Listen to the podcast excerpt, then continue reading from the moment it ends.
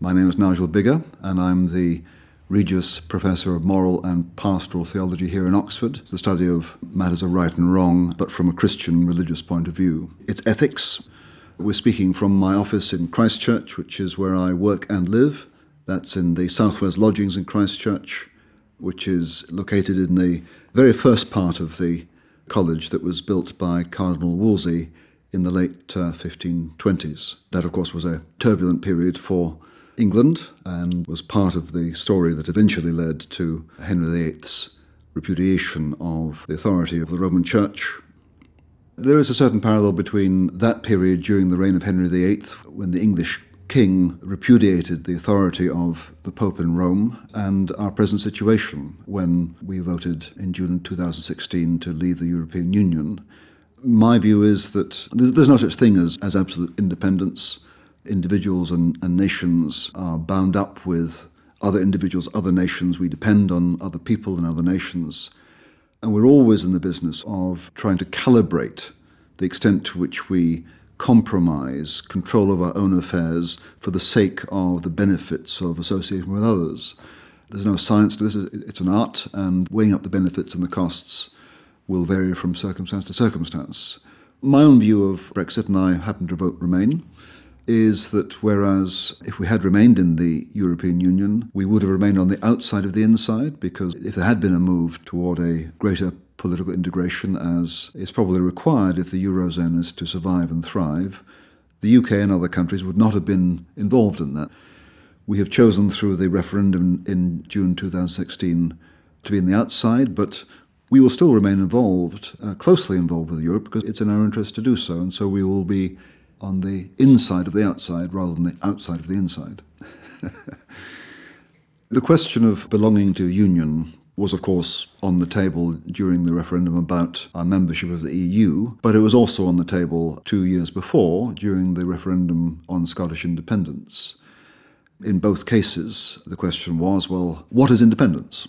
There are ways of being separate which give you less self determination. Certainly, by leaving the EU, we will no longer be able to shape from within the direction the EU goes in, and that's a loss of control.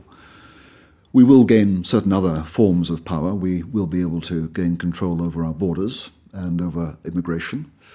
But there's a compromise there. We lose power and we gain power. The issue of the benefits of union were raised very sharply for me during 2014, during the campaign for Scottish independence, because I'm an Anglo Scot.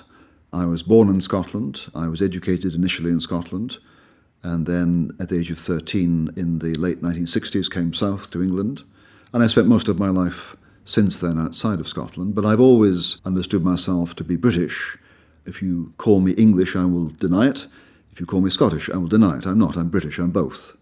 And I've rejoiced in that multiple identity. In the late stages of the referendum campaign, when it looked possible that the Scots might vote to become independent of the UK, and when it looked as if the 300 year old union of England and Scotland might disintegrate, I, along with lots of others, I lost nights of sleep, anxious about that. What was very puzzling was I felt these things very deeply, and so did many others. But the question was why? Because so what if Nigel Biggar doesn't get to call himself British anymore? I mean, who cares? What's an identity worth? Would it be so bad if I just had to call myself English? What's lost by that? And I was very troubled as someone who was viscerally British by the inarticulacy of the pro union campaign, of the Better Together campaign, which made the case for the retention of the union between England and Scotland almost entirely in economic terms, in terms of pounds and pence. At One of its worst moments, the argument was that the Scots would be better off in the UK to the tune of about 500 quid. And I thought to myself, well, that may be true, but that's not why I believe in the UK. So, after the referendum decision was made, after the Scots, in my view, rightly decided to remain part of the UK, I did some reflection about what is it that is so good about British identity? What is the United Kingdom good for? I do think it is a moral question. I am, by training, an ethicist, so I, I do tend to think in moral terms, and it's perfectly true that not all identities are worth having. If I identified myself as a supporter of Islamic State. I imagine most people listening to me would be quite keen that I should disown Islamic State. So some identities are worth losing. And in order to answer the question, well, why is your identity worth keeping? I think you have to make a moral argument of some kind. So that leads to the question as to what the UK is good for. Why should we care whether it stands or falls, stays together or falls apart?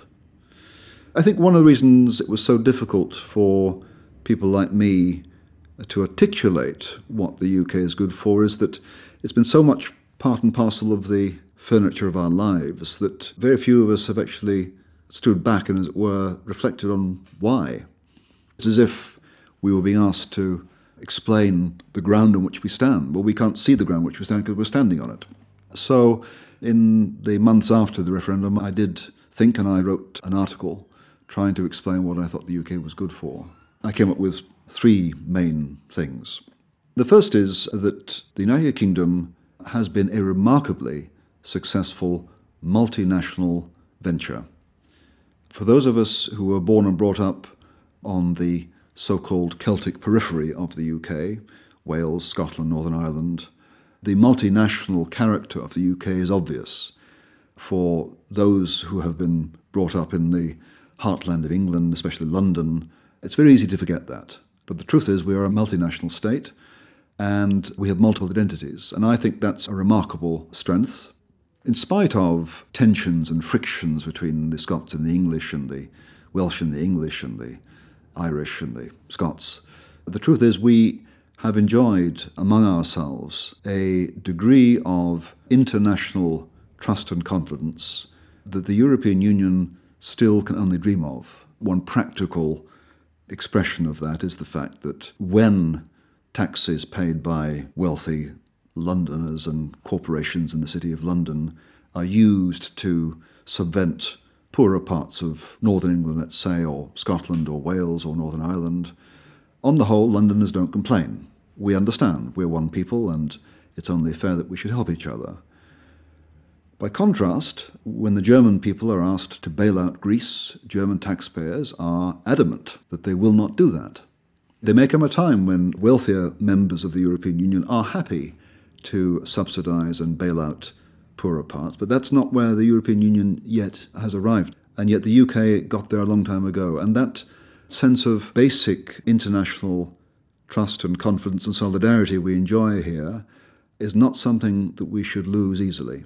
Any political union involves attention because to survive, a political union has to have a certain basic level of cohesion, and that means that the centre has to be strong and there has to be uh, agreement so that all the different parts of this union can move as one. On the other hand, of course, different parts of a political union have different needs and different traditions, and they all want some control over their own way of life and sometimes the periphery understands better what the periphery needs than the centre. Whether we're talking about the European Union or the United Kingdom or the United States, there's always this tension. So in the United Kingdom, we have different parts, and it seems to me one of the great achievements of the UK that we're not all the same. Scotland was never conquered. Scotland agreed to dissolve its parliament and send MPs to Westminster, but Scotland since the Act of Union in 1707, has retained its own legal system. It has an independent uh, church. It is not the Church of England, it's the Church of Scotland. It had its own education system. So, through compromise, through pragmatic compromise, Scotland has always remained relatively independent of England. It's not been the same. And that's been a good thing. We want difference in unity. We want many and one. But different periods, there needs to be adjustment. It has seemed, certainly in recent decades, that the Scots want more autonomy, and to its credit, Westminster has granted Scotland increasing autonomy, particularly over tax and spending. So that's part of the constant renegotiation that has to go on if a union is to survive. But of course, there will be friction, and that has to be negotiated. But it appears to be one of the strengths of the UK that we are able to resolve these things in a pragmatic fashion. People have observed a contrast between the way in which London has dealt with Scottish nationalist demands as against the way in which Madrid has recently tried to deal with Catalan demands, and that contrast has reflected very favourably on the UK. What I mean by that is partly that the London government agreed with the Scottish Nationalist administration in Edinburgh that they would hold a referendum. They agreed what the question would be, and they agreed that if the vote was in favour of independence, London would grant that. Madrid, by contrast, has refused to concede at any point to Catalan nationalists. I think London was wiser about that. If people want to leave a union, even if the people have very bad reasons for leaving, you can't keep them in by force. Or if you try, the cost will be very high and in the long term you won't succeed. So, for example, in the early 1920s, when the Irish were struggling for independence from the UK, it would have been possible for the British government to have sent uh, even more troops to Ireland to suppress the rebellion by the Irish Republican Army. But the government realised that the British people would not have accepted the costs of that. Therefore, the government was willing to come to terms with the Irish nationalists. When I say that the British people would not have accepted the costs of further military repression in Ireland, it wasn't the financial costs they were concerned about, it was the costs in terms of loss of life. And reports had come back to England from Ireland of certain bodies of paramilitary troops who had run amok and committed atrocities. And so, even in England, the military repression of the Irish revolt was not popular. And the government was wise to recognise that. Ireland got its independence, but note that the independence it got was a kind of blurred independence. Ireland got an independent government. On the other hand, Irish people were still permitted to uh, come to the UK. Irish citizens are still permitted to join the British Armed Forces. If you go to Ireland, as I did, I lived in Dublin for four years, you discover that you can vote in national elections. So, in that case, as in most cases, independent, yes, but independence is always qualified and limited. That's one of the main goods I think that the UK sustains and makes it worthwhile. I mentioned that there were three things I thought the UK was good for. The second is military power. Why do I say that? After the end of the Cold War, in the early 1990s, and for about 10, 12, 15 years after that, it looked as if Europe would be at peace, and it really wasn't terribly clear what NATO was for. However, in the last 10 years, as we have watched Russia under President Putin becoming increasingly nationalist and aggressively nationalist, as we've watched Russian incursions into Ukraine, in spite of the fact that Russia, along with the US and the UK, was a co guarantor of Ukrainian independence according to the treaty in 1994. Russia invaded and remains an occupant of part of Ukraine. And Russia has been threatening the Baltic states and carrying out military exercises near the borders of Poland, military exercises that include the use of nuclear weapons. The Russian military exercises didn't involve the fire of nuclear weapons, but the exercise did assume that tactical nuclear weapons would be used against Poland. Given the behaviour of Russia, it is now much clearer than it was 10 years ago. Europe needs to look to its defence. Hitherto, of course, we have depended on the United States and I think we can still depend on them for a while to come, notwithstanding President Trump. Nevertheless, the Americans have for some long time become very irritated by the failure of Europe to shoulder a fair proportion of the burden of Europe's self defense. Putting aside the United States, there are only two serious military powers in the West. One of them is the UK, the other is France. If the UK were to disintegrate, there is no doubt that Britain's military power would be significantly harmed. So, if we care about the defence of Europe, then we ought to care about the integration of the United Kingdom. Now, of course, it would be crazy for President Putin to overstep the mark and cross a NATO border. He has crossed Ukraine's borders. He is rattling his sabre. So just in case President Putin were tempted, for example, to start doing in Estonia or Lithuania what he did in Ukraine and start sending Russian troops in disguise across the border, which would be a, a, very, very serious threat because the Baltic states are part of NATO and all NATO countries are treaty bound to go to the defense of any member state who is threatened. And since a confrontation with a nuclear armed Russia would be a very serious business indeed, we want to do all that we can to dissuade President Putin from taking that kind of risk. And the most important way in which we can dissuade him is by persuading him that we are serious about our defence. As far as European defence is concerned, Germany is not a serious military player. The Baltic states at the moment rely, I'm told, primarily on the UK after the United States. So, not because Britain has any intention of launching an aggressive war against Russia, but simply because Britain needs to be in a position to offer a credible deterrent against any possible Russian aggression against a NATO border. We need to invest in our military, but most of all, we need to stay together. Because if Scotland became independent, it would complicate military affairs enormously and would be a, major blow to our credibility and probably to our self confidence as a nation. So, the second reason why I think the UK is good for something is it is good for the defence of Europe. The third reason is related, and that is that we have a tradition here in the UK of taking responsibility for global order. We were involved in setting up the United Nations after the Second World War. We do retain a seat on the UN Security Council. We're one of the five permanent members, and we do have a serious responsibility. The United Nations doesn't have its own army, it only has military forces that nation states give to it. And it's part of our responsibility as a permanent member of the Security Council that we should be able to provide military forces in defense of the international order and in defense of international law. That's a tradition I think we ought to retain and continue. Certainly, our recent experience in Iraq and Afghanistan has chastened us, and we need to think much harder about when and where we intervene abroad. But although we are chastened, there may still be important occasions when we should act. Arguably, if there were a repeat of the genocide in Rwanda, as took place in 1994, it may be appropriate for a country like the UK to intervene. And not many countries have the power to intervene in that way. Because of our imperial history, we do have a sense of being responsible not just for our own self defense, but also for the maintenance of law and order throughout the world.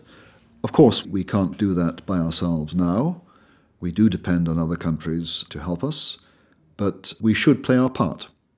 Part of the narrative that Scottish nationalists who want independence from the UK is this that Britain equals empire equals evil. And because Britain equals evil, therefore Scotland's leaving the British Union is an act of repentance and self purification. If that reading of Britain's history were true, then perhaps the Scottish nationalists would have a point. But I happen to know that that reading of Britain's history is simply untrue. Yes, indeed, during our role as an imperial power, bad things were done, slavery being one of those shameful periods of imperial history. But the British Empire was different things at different times and different places. Sometimes it was primarily motivated by humanitarian impulses.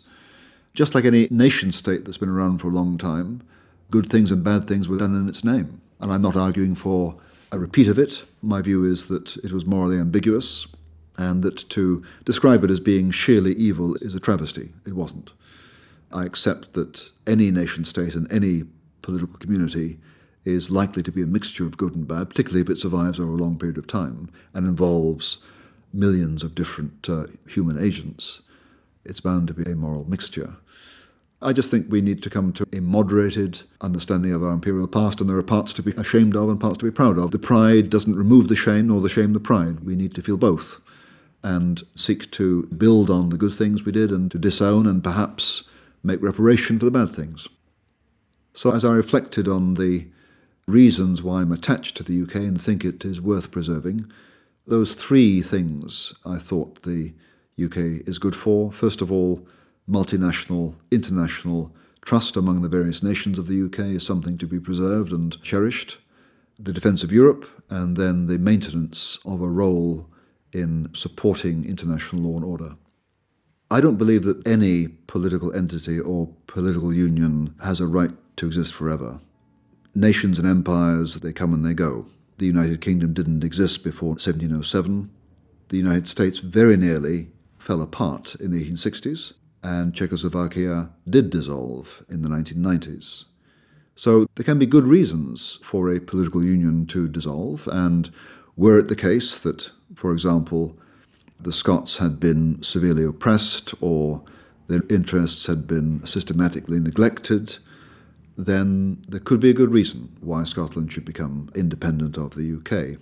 It's my view that the Scots haven't suffered the kind of injustices or neglect that would justify disintegration, since any divorce usually involves friction and resentment. It's best avoided if you possibly can.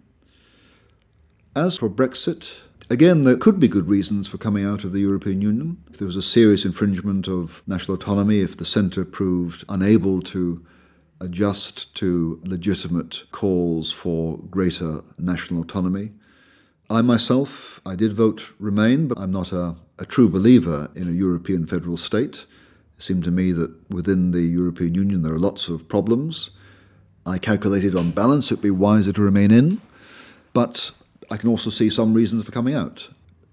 Since we're coming out, it's clear that we will lose a certain amount of control, certainly control over the way in which the EU develops. We'll be less able to shape it in the direction we want. So we lose power. In the sense, we lose independence. We become more dependent on decisions other people make. On the plus side, it does seem to me that the rate of net immigration into this country and the scale of it over the last decade has been unprecedented. We don't know what problems for social cohesion we're storing up for the future. There is the argument that British employers have not had the incentive to invest in improving productivity because they have had cheap labour from Eastern and Southern Europe available. And so I can see there's an argument for recovering national control over borders. Whether that will have been worth it, we just don't know. I'm not an economist, but I do read lots of newspapers, and my sense is no one really knows what the effects will be. Probably we'll be slightly worse off economically in the short term. Whether we can compensate for that in other ways in the longer term is yet to be seen.